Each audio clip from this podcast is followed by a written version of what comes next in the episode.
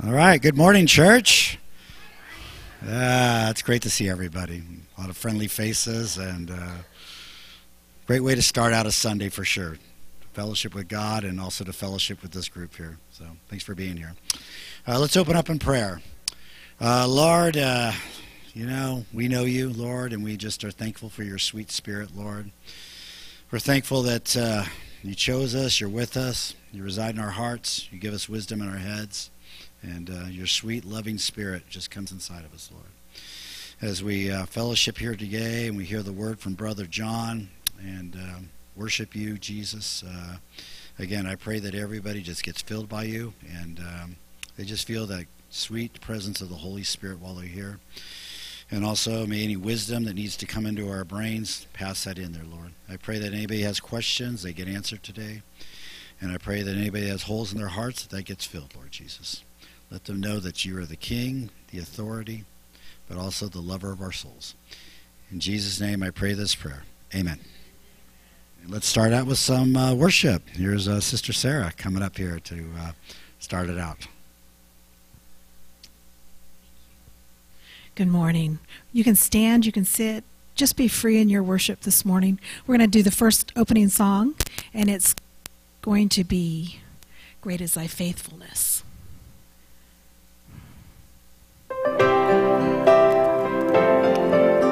Just remember this morning what He's done for you. When you struggle, He's still there. He is our God. Great is thy faithfulness, O God my Father. There is no shadow of turning with thee. Thou changest not thy compassions, they fail not. As thou hast been, thou forever wilt be. Great is thy faithfulness, great is thy faithfulness. Morning by morning, new mercies I see.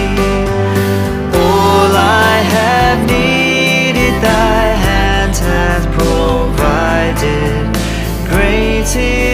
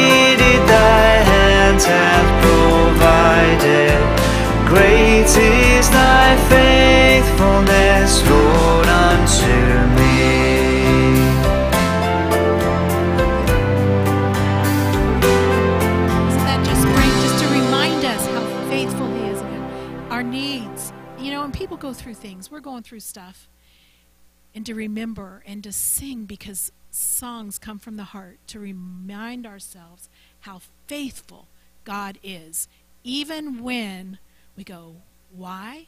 Where? Where are you? He is faithful. He is still there.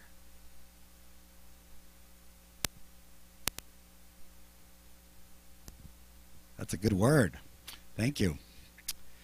You can be seated. Thank you. So these are announcements. Um, so anyway, on Wednesday nights we've been doing Bible study, uh, led by uh, Brother Dennis over there. Real good showing last week, and uh, real Christianity from John's letters is what we're talking about. Um, Bible study special. Um, one thing that's great is it does give you the opportunity to uh, ask questions. Also, if God puts something on your heart, you can speak about it. It can bring some clarity. And there's just a great moment of sharing over the scriptures and then having a uh, fantastic teacher like Dennis that can take us through those uh, and answer those questions is also fantastic. So, uh, yeah, great time. Uh, 6 o'clock on Wednesday nights, and that's downstairs. Uh, 9 a.m. Sunday, same thing. We have Sunday school, which Jerry uh, Windsor is hosting and that's In the Footsteps of the Savior by Max Lucado. And that starts at 9 a.m. on Sundays. And uh, coffee's still there, right? Yes. So, anyway, yeah, good group there, too. Um, preaching today will be Brother John Bishop, and we thank you uh, for stepping up, and uh, we really appreciate it. And uh, we know God will deliver the word through you strongly. Thank you. Um, sounds like uh, we had the senior potluck last week. How'd that go, Lionel?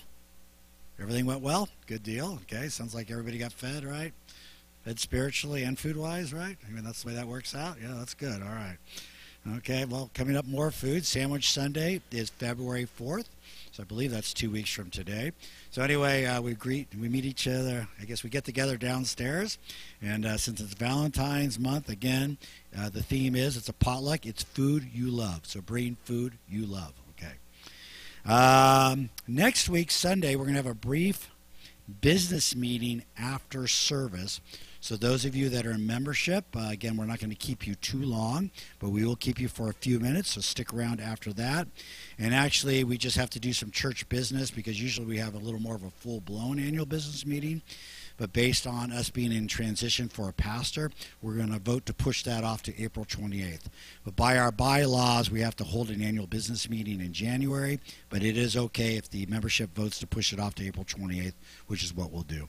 And why are we pushing it off? One is we're in transition for a pastor, so hopefully when we have our annual business meeting, we'll have a pastor installed by then. And then also that'll give us a better sense of what the budget's going to be and everything else for April 28th. So please show up for that. Um, your church board has been working behind the scenes. Uh, we've been working very hard. We've been getting together every week. Um, we actually have been doing a pastor search, and we've been interviewing an individual and uh, and his family. And we should have more news on that next week. So I just want to let you know that. So that's kind of an enticement to be here next week, right? So anyway, giving you some bait as far as that stuff goes. Um, children's church. Yes, it is our goal, the board and the church, to reestablish children's church. Um, that is on hold right now, but we do foresee, and actually that'll probably be a requirement of when we do have a new pastor installed. Again, that's part of the interview discussions of what children's church is going to look like and how that's going to go. And that's part of basically, uh, that'll be a foundation for this church, but it is on hold right now. But once we do get a new pastor installed, we see that livening up. Well, that will be going again. Okay. So anyway, we are doing that. I want you to know about that. Um, As far as uh, I think that's about it. I don't know if I've missed anything at all, but again, thanks for being here. And now it's time for meet and greet. So we're going to give you five minutes to kind of hang out and talk to each other, and then we'll resume worship after that. Okay, thanks.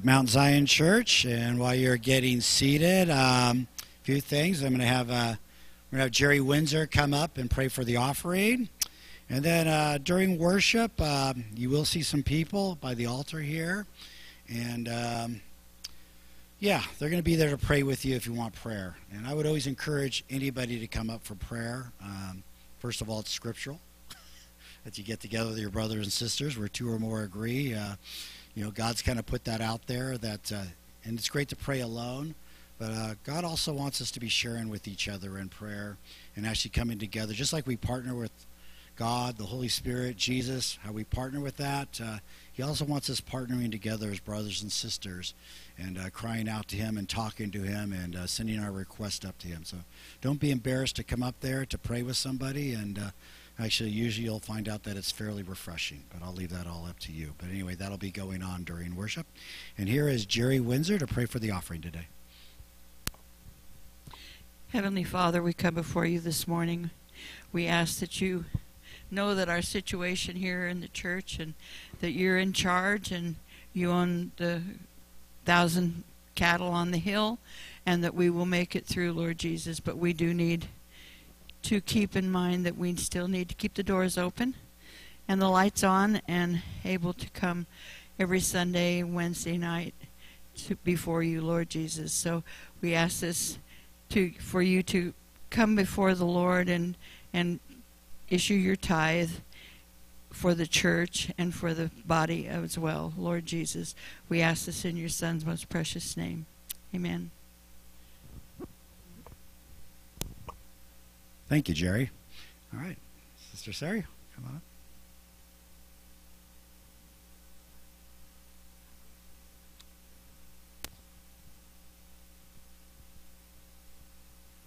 Again, we believe in freedom of worship. So, however, the Holy Spirit leads you to worship this morning.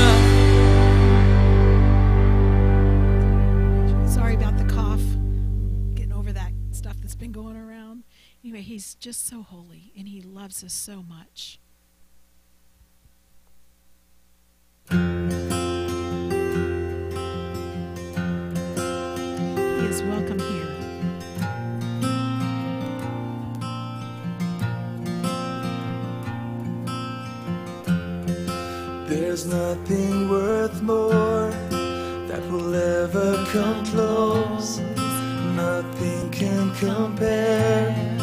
You're our living hope. Your presence.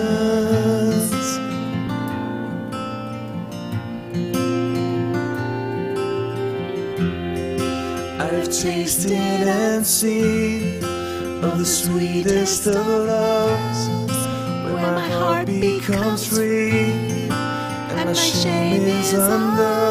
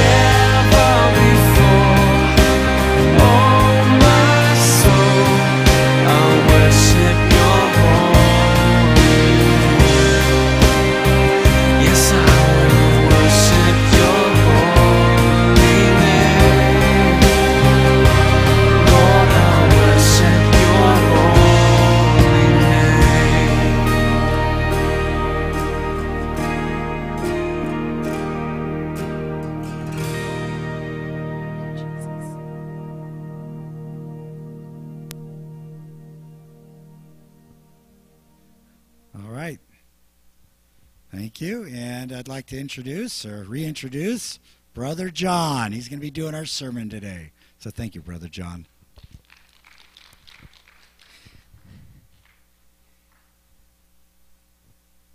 I'm going to uh, mess with my phone here for a moment. Sorry. Here we go. I've got to turn it this way so I can actually read it. Have to wait for the phone. you know, electronics are always supposed to be the best thing, right? And then and then when they don't work, then you're like, yeah, yeah, your heart starts doing a little bit of palpate, palpitations. Like you're wondering if you need to call 911. Anyway, it's like, call, you know, it's funny, you know, being a paramedic uh, for, oh my goodness, over 40, 30, 30 years. And uh, and I don't even want to think about that because it makes me feel so old. I still feel like I'm 27. You know, when I started, uh, working with EMS and 911 and all of those different things, uh, you know, it was uh, I was 27, and so in my brain, I still think I'm 27 until I have to do something that. uh, my body reminds me that I'm not 27, right? Especially like when my son Stephen decides to take us on what he calls an adventure hike, and and most of it's uphill, and and you know three quarters of the way up the hill you're like. and you like you realize you're not 27 at uh, but I'm sorry, I'm I'm digressing from my sermon, but I think it's kind of fun anyway. Uh, but but you know, I get up in the morning, and the first thing you do is you go into the you know you go into the facilities, into the bathroom, and uh, you look in the mirror. And there's many many times I look at, in the mirror and I go, oh, there's an old guy looking at me in the mirror, you know, and then oh, it's you. Oh, okay it's kind of like one of those. Uh, there's recently, I forget what commercial it is, but you'll remember, I'm sure. Uh, is uh, you know, it's a guy looking on the other side of the mirror, talking to the person in the bathroom. Now, let me tell you, that's kind of creepy if you think about it. You know, somebody can actually look through your mirror in, while you're in the bathroom. But anyway, okay. Uh, not very sanctified, but the uh, you know, this thing is, is I don't know where you are and you don't know where I am. And being a new person in the area, coming in from Nebraska, you kind of might think you know what it's like to live near Chimney Rock in Nebraska. But unless you've actually lived there, you probably don't know. And, you know, you might think you know what it's like to be the son of a Master Sergeant of the Marine Corps but you may not really know. And uh, you might not know what it was like to live in the house, my house, under my father, who was a Master Sergeant in the Marine Corps. You see, and so I don't know where you're coming from, and I and you don't know where I'm coming from, but God knows where we are. God knows where we are. And there's a, a, a song, and but I just want to I just want to read the lyrics. Okay, because you might be and and I realize that this is being recorded, right? So it's going out on the internet. And how I know that is is the first Sunday morning I preached, I got in here as over the ice and the snow, and it was it was wonderful. I felt like the U.S. mailman through the snow, through the ice, through the mud. You know, the the mail will be delivered there, and uh, got here on Sunday morning, and and uh, and then I I got a lot some messages through that week. You know, I didn't get to come, but I listened on the internet, and so I don't know. We don't know, as a group how many people are being reached through that ministry. And we don't know where they're coming from. Okay? So I want to read these lyrics because these lyrics speak to, I think, every section of people's lives. It was written by Chris Rice, and he actually entitled it the untitled hymn. So if you want to look it up on Google it, Google search it and listen to it, it's really some beautiful music. But I love these lyrics. Weak and wounded sinner, lost and left to die. Oh, raise your head, for love is passing by. Come to Jesus Come to Jesus. Come to Jesus and live. Don't you think about the Good Samaritan story? Lost and left to die. Maybe there's somebody out there that feels like they're lost and left to die. Raise your head. for love is passing by, call out to the name of Jesus. You can turn me off. If, if that's you, you can turn me off from here. I, I hope you don't turn me off, but you can turn me off right now and you could pray to Jesus and Jesus will meet your need. If you're here and you're very, very good at hiding your troubles and your situation, and you need to call on Jesus because you're in some deep stuff, call on Jesus. He will help you. Next section of life, right? Now your burdens are lifted and carried far away. The precious blood has washed away the stain. So sing to Jesus. Sing to Jesus. Sing to Jesus and. You know, there's something about singing that brings us right into the presence of the Holy of Holies of heaven. And yes, we're still in this world. But what is it when we start singing songs like Hallelujah? Hallelujah. Hallelujah. Hallelujah. And we sing songs like that, and some way only God knows, He communicates through our minds and into our hearts and into our spirits, and our spirits communicate with the Lord. That's what we can do once we ask Jesus for help and ask Him into our hearts. Now we have a fellowship with Him and we can sing. We can sing because we have been freed and we have been liberated. We may not be without situations. So maybe you're at this point. Like a newborn baby, don't be afraid to crawl. And remember, when you walk, sometimes you fall. So fall on Jesus. Fall on Jesus. Fall on Jesus and live. You know, we can come to the Lord and we can ask Him into our heart, and we are trying to do what we. I think maybe that's kind of what the problem is: is we don't live in that relationship, right? And so we, we, we, we, we go back to the performance. Like, I've got to perform. I've got to perform to this standard. And so we see the saints, and they're doing such a good job. We see the preacher, we see the deacons, we see the Sunday school teachers, we see those people who've been in church and loved the Lord Jesus all of their lives, and we see that they're just like, wow, they're like way up here. And we're not supposed to put them on a pedestal, but what we do, right? Because we want them as our mentors and but but we're just a little baby and we're just learning how to crawl. I know all about this because my little granddaughter, you know, she's just learning how to turn over. And she's got everything except for her head. Her head doesn't want to do it yet.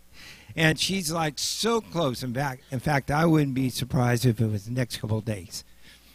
But don't be afraid to crawl. Yes, you see Olympic runners all around you, right? But as a new Christian, don't be afraid to crawl. And then when you start to walk, I, have you ever been a parent? I'm, I got to stay over here because I'll get out of the get out of the uh, the uh, whatever that thing is up there, the camera. Uh, but have you ever seen, you know, kids when they first start crawling, and that's why we call them toddlers, right? Because they're like, and they're holding on to things, and then and then one day they let go, and you're like, oh, and then they grab on, and then they let go. Christianity and living the Christian life is like that. And then once you start walking, you fall down. How about when you started riding a bike? How many times did you crash on your bike? I mean, this is really important stuff to learn when you're young. When your bones are pliable and there's lots of cartilage in there that's pliable, and you don't try to do that like when you're 80, because if you do, things break. Uh, but I had some, I had some magnificent uh, bicycle crashes when I was in in childhood, and and I hate to say it, but sometimes even when you get a little bit older, when you walk, you fall. Right? Fall on Jesus, though, in your spiritual life. If if you're walking along and and you get tripped up, don't just lay there. Fall on Jesus. In other words, Jesus, I've fallen. I recognize I've done something that just wasn't right. I, I I'm Lord, lift me up and walk with me. And Lord, if you need to carry me for a little bit because I've skinned up my knee pretty bad or my elbow, Lord, walk with me. Sometimes the, la- the way is lonely and steep and filled with pain. So if your sky is dark and pours the rain, then cry to Jesus. Cry to Jesus. Cry to Jesus and live. Folks, Jesus didn't say that it was going to be roses and, and flowers and beautiful sunny skies all the days of our life when we came to know Him. In fact, He said that we would have some trials and we'd have tribulations. There'd be things that would happen. That when we started to name him as our Savior, that people would persecute us. He even included that in the Beatitudes.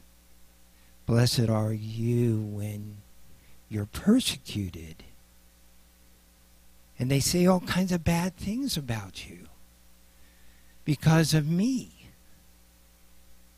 And so there's going to be those times of those days of rain those days of loss, those days of discouragement. Don't turn to the world for your for your help. Turn to Jesus. Cry to Jesus. I love this verse most actually. Well, this one and the next one. Oh, when the love spills over and music fills the night, and when you can't contain your joy inside, then dance for Jesus. Dance for Jesus. Dance for Jesus and live. You know, God wants us to be happy. He wants us to have those times of sunshine and joy. I think of my, um, she's in heaven now, but I think of my mother in law, and she was not a dancer. And, you know, if you asked her early in her life if she wanted to go to a dance, she'd say no. In fact, she would encourage you not to go. Uh, but I remember her dancing at my son's wedding. And I remember her dancing at her granddaughter's wedding. And those are some of the dearest memories in my mind of her because she smiled ear to ear and love was filling the air and music was filling the night and she couldn't contain the joy inside. And so she danced. She danced for Jesus. She really did. Even though it was in a at a at a wedding, she was dancing because she was so happy and blessed by what God had done in her family and with her grandchildren. I think she's dancing up up in heaven.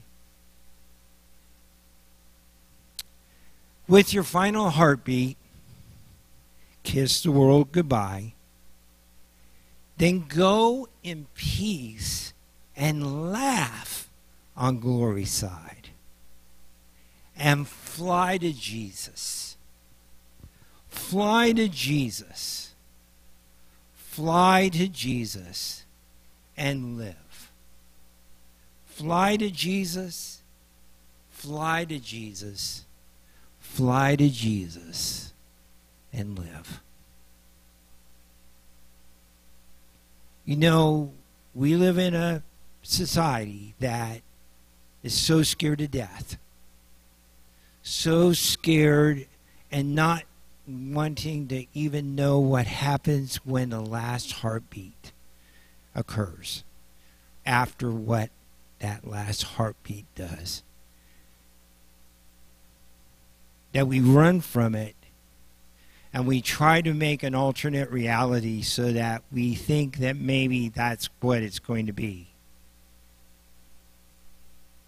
But I'm telling you, there is only one reality after that heartbeat, and that is eternity.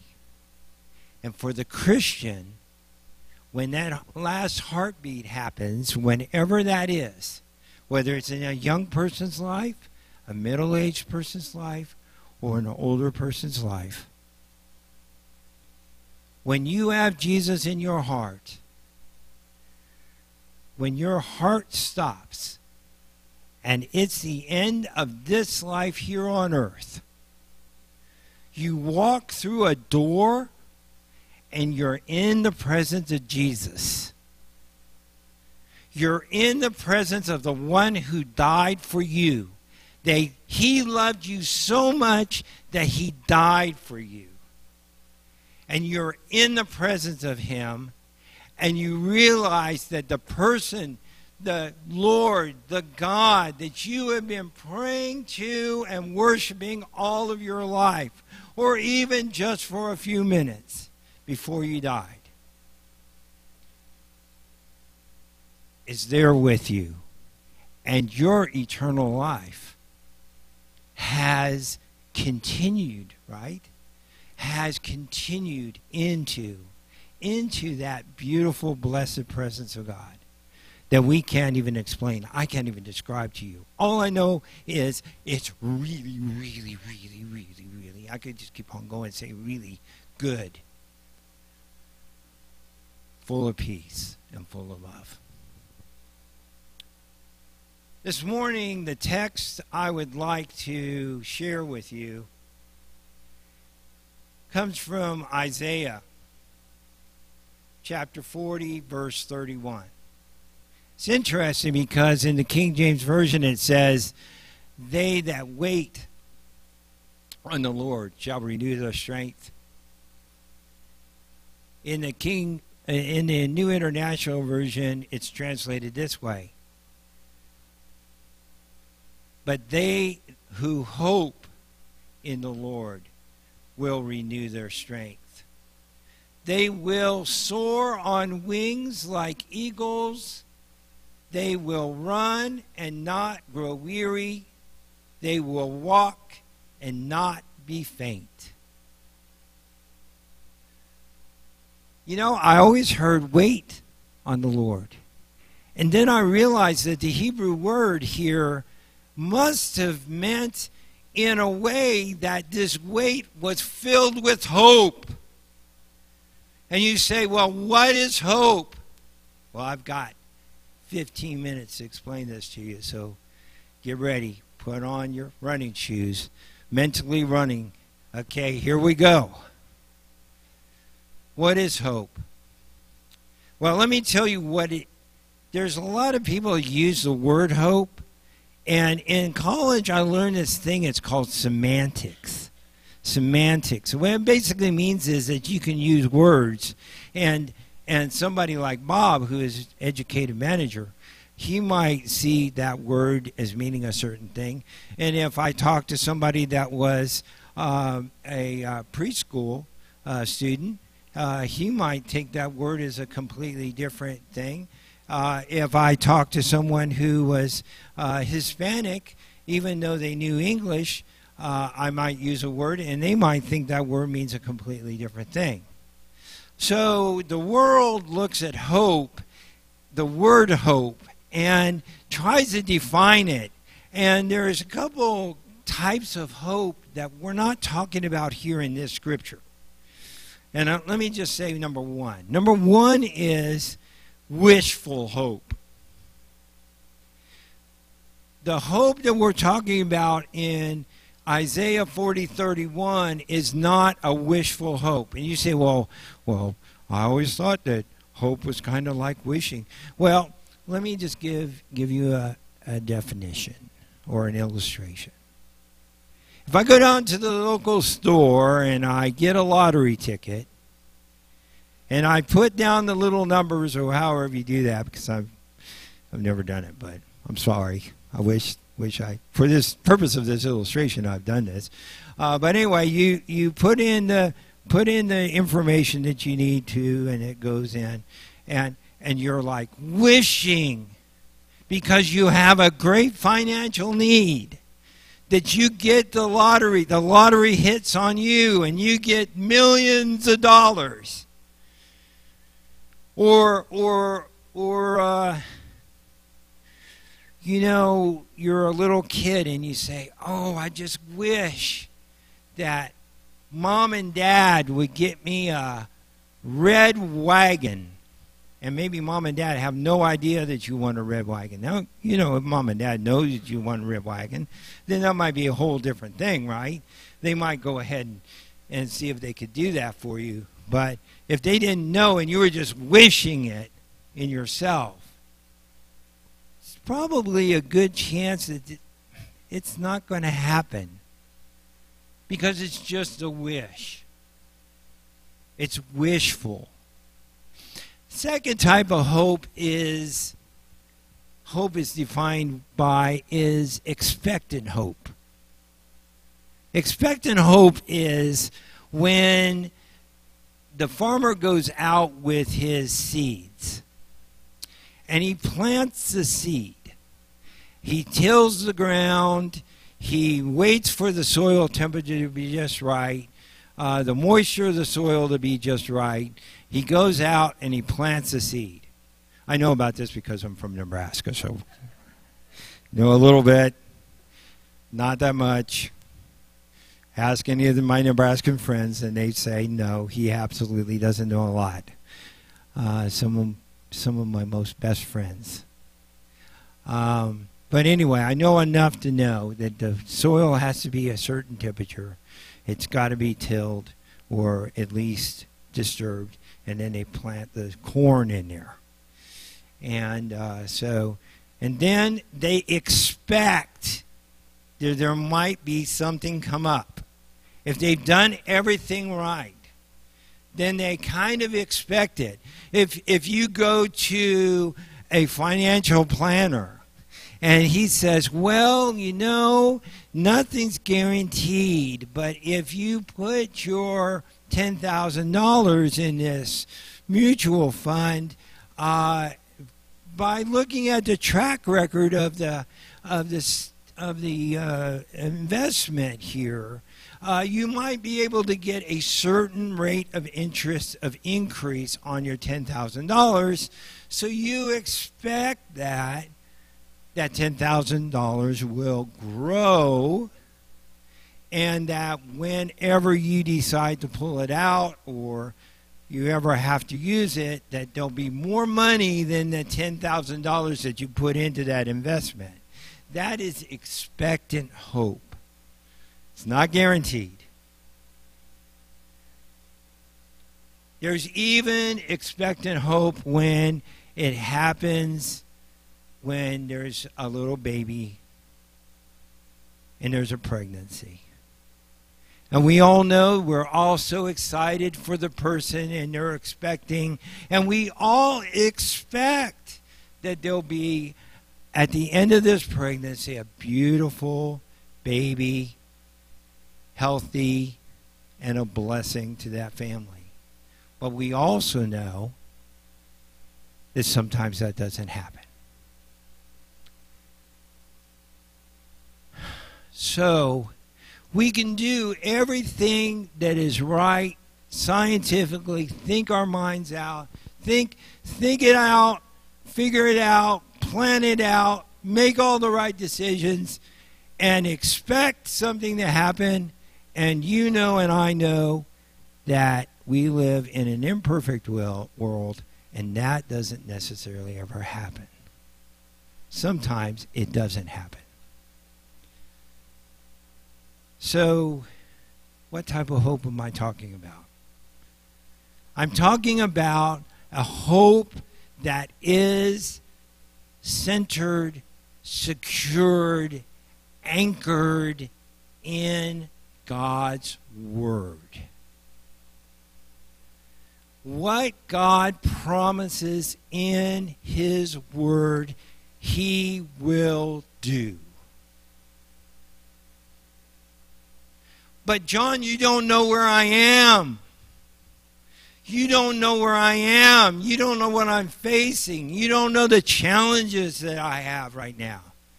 The doctor just gave me a really bad report. My financial planner told me that I have lost money. I have children that are having great difficulties. I have lost my job and I don't know how I'm going to support my family. I understand. My wife asked me if I was ready for the sermon this morning, and I told her, Yes, I am.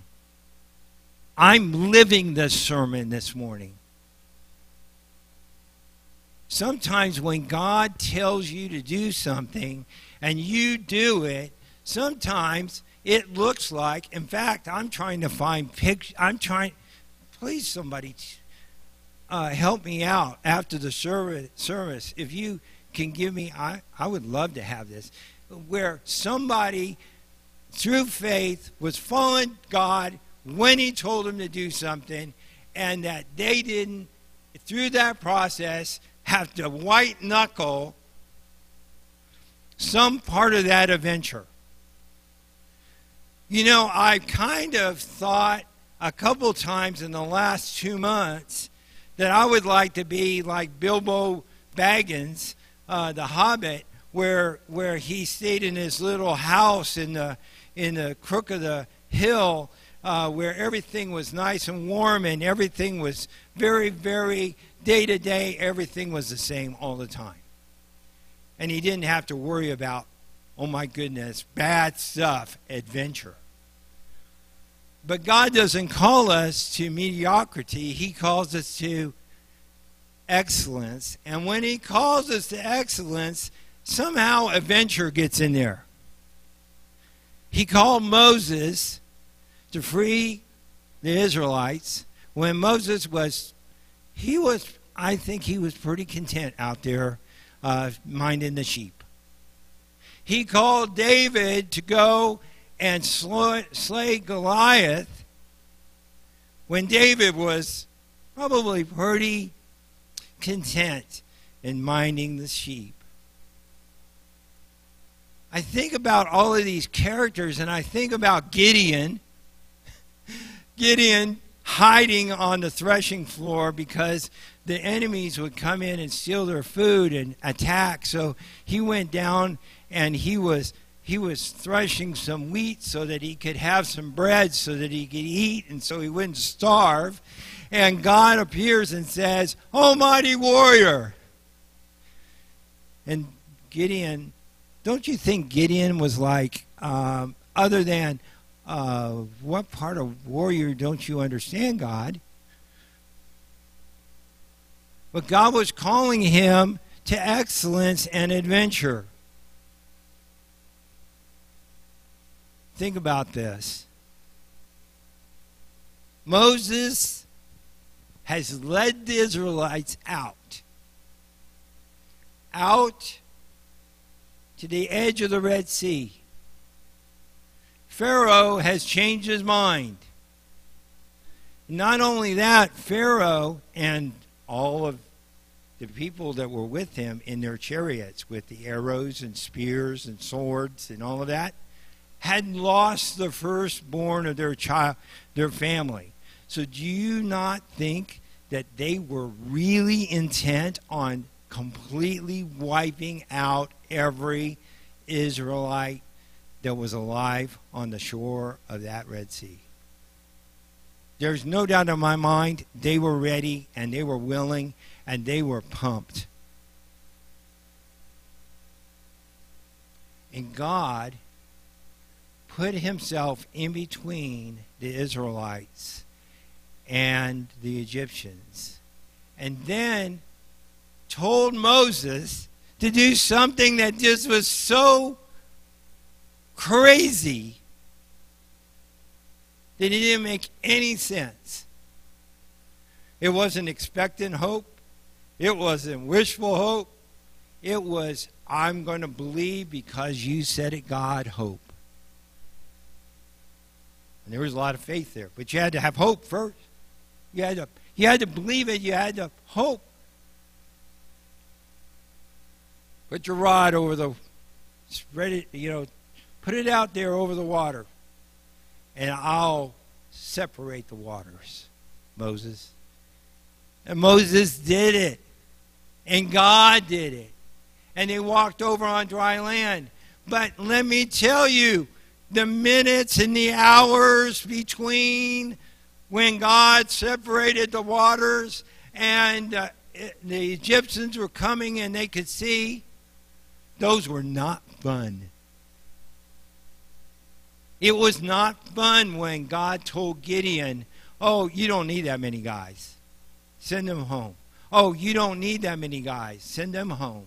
And then, oh no, you don't have to worry about. Just get some some lamps and some trumpets and surround and do this. And Gideon's like, this is this this is the weirdest battle plan I've ever. God, what are you talking about? Do you think that Gideon might have been like, having a little bit of heart palpitations?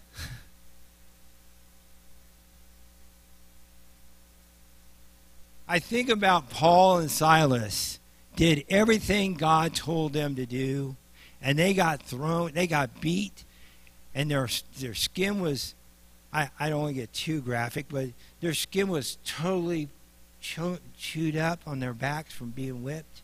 It wasn't like, oh, whip, whip, whip. I mean, it was bad. And then they hung them up, basically suspended them from the ceiling in chains. If you've, if you've ever seen pictures of that prison where they were, and and suspended them by their arms in chains, and they were hanging there, and they were in pain, and in the midst of that, they just started singing praises to God to the point that the other prisoners heard them. That is not wishful hope, and that is not expectant hope. That is just knowing that God is there with them in the midst of their pain. And then what happened? God arrived. God arrived, and there was an earthquake, and they and their chains fell off, and it was such an event. It, it opened up all the doors to the prison. And what happened? The jailer and all his family were saved. They came to know Jesus Christ as their Savior. Sometimes God may lead you. If you say, God, I want to see people saved for you, I want to reach my community, I want this church to become more than it is right now. God says, Do you really? Do you really want that? Because it may mean that you're going to be getting out of your comfort zone. It may mean that you'll have to sacrifice some things. It may mean that you'll be on an adventure and to do great things for me, you're going to have to you're going to have some white knuckle times.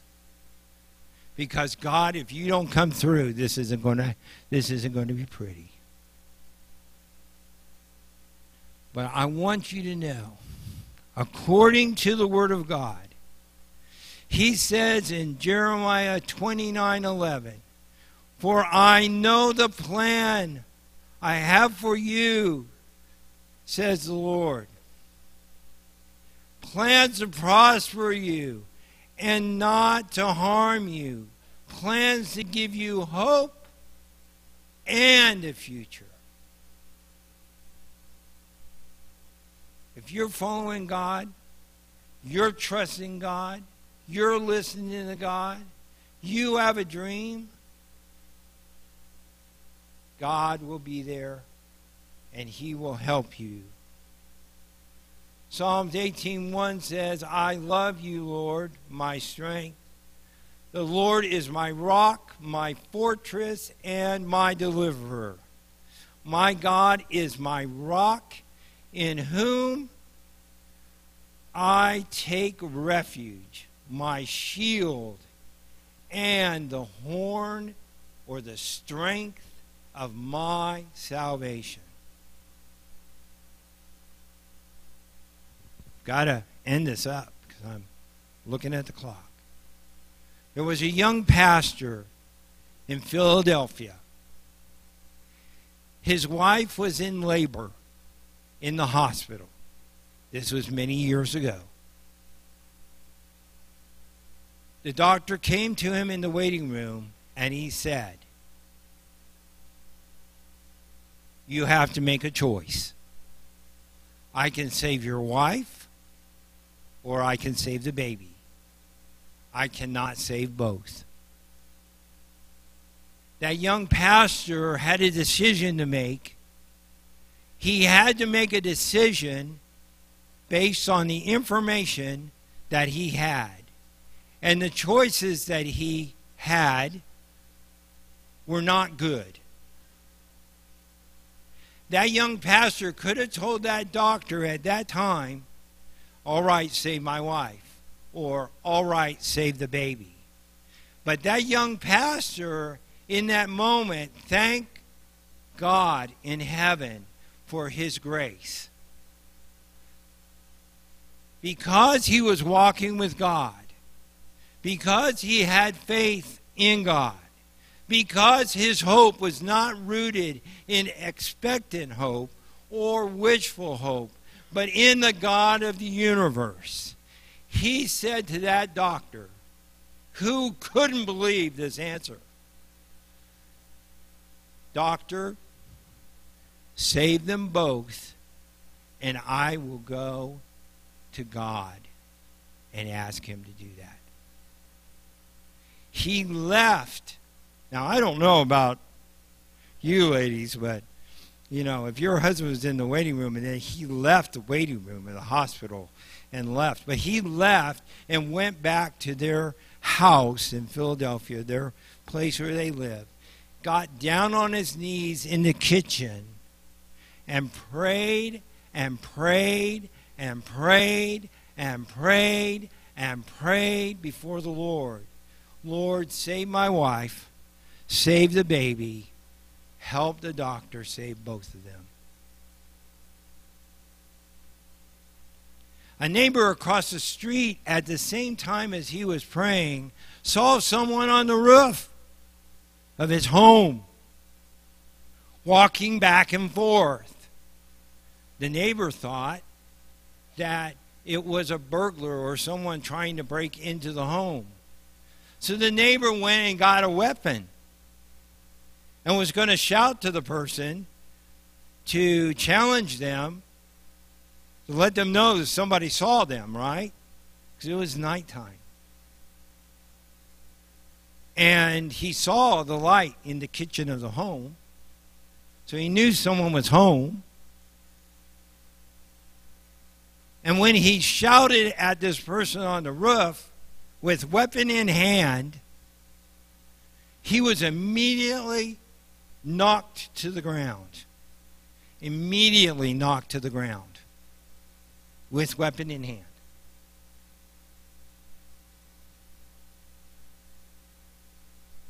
At that very moment, the phone rang in that home. and the doctor said, Your wife is well, and you have a new baby.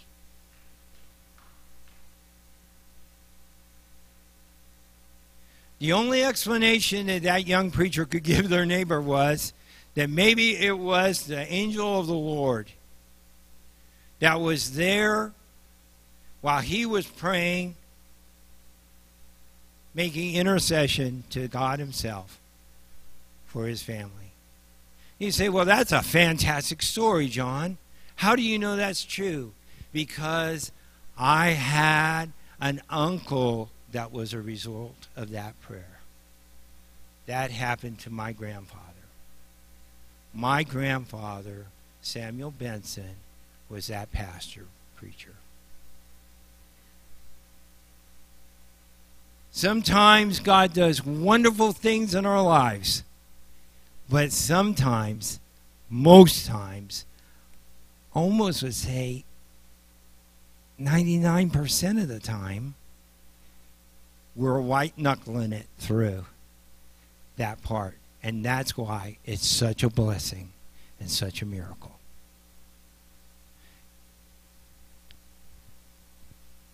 We have to trust in God. We have to believe it. We, we know that wishes don't always come true. We know that our expectations a lot of times are dashed. Sometimes it seems that everything around us laughs at our faith in God. But I want to ask you this question Will we dare to hope in a God who died for us, who loves us, who rose again from the grave so that we could have life eternal with him? Do we have that hope in us so that we know that God's plan for us is a good plan? That His plan will bring life to those, not only ourselves, but those around us. This morning, I would challenge you and I challenge myself. You just absolutely don't know where I am right now. I challenge you and I challenge myself to hang on to God with both hands. Get into that prayer closet and pray. Pray for the things that you need. If it is storming outside, then God is ready to do a miracle. If if if you've got things going on in your heart and it's storming on the inside, God is ready to do a miracle. God is ready. Hope in Him, hope in the Scriptures and what God says in His Bible, in His Word, in the Bible, about what He will do for you. And He will surely do it. Because He is not a man that He would repent of His decision to bless your life. And He wants to bless your life. Let's pray. Dear Heavenly Father, thank you for your word. Lord, I don't know who's listening to this sermon, but they may be in the deepest, darkest dungeon in their mind that they've ever experienced. But Lord, there's only one hope. Lord, the only hope there is is you. If we cry to you, Jesus, you will hear us and you will meet our needs. Lord, I pray that you will meet our needs. I stand here as a witness that you have met the needs of my family down through the years. Into my father's life and my grandfather's life, you have moved miraculously. Lord, I have seen you move in churches. I have seen you move in fellowships when they had great challenges ahead of them. But Lord, because they relied on the hope that is in you and in the faith that you had given them and the amazing grace that you empowered them with through the power of the Holy Spirit, Lord, they had victory. We grasp onto that. We remember that. And we know who you are. And we ask you, Lord Jesus, if we need you in our lives, Lord, come into our hearts and forgive us of our sins. Become our Lord. Become our Savior. Become our King. And Lord, if we're walking with you and it seems so dark, and there is no hope, Lord, in the world or in our expectations, our dreams seem to be fading away, Lord, I pray that you will bring light. You will bring a miracle. You will part the sea. Lord, you will meet the need. You will win the battle for us.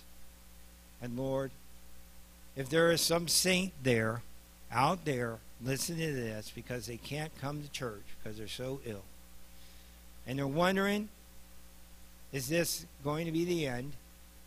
Am, am I not going to get well? Lord, please explain and give them the hope in their body and in their heart and mind that their body may fail, but the life in Jesus will continue to live on. And they have a wonderful place that you have prepared for them. Lord, I pray that you would bless us, touch us, and lead us. Bless us this week and keep us safe. Lord, that you would show us what to do and what not to do. Help us to be lights to this community. Help us to make a difference in people's lives that we touch. And we thank you, Lord, for all these things because Jesus, all the glory goes to you. In Jesus' name we pray. Amen.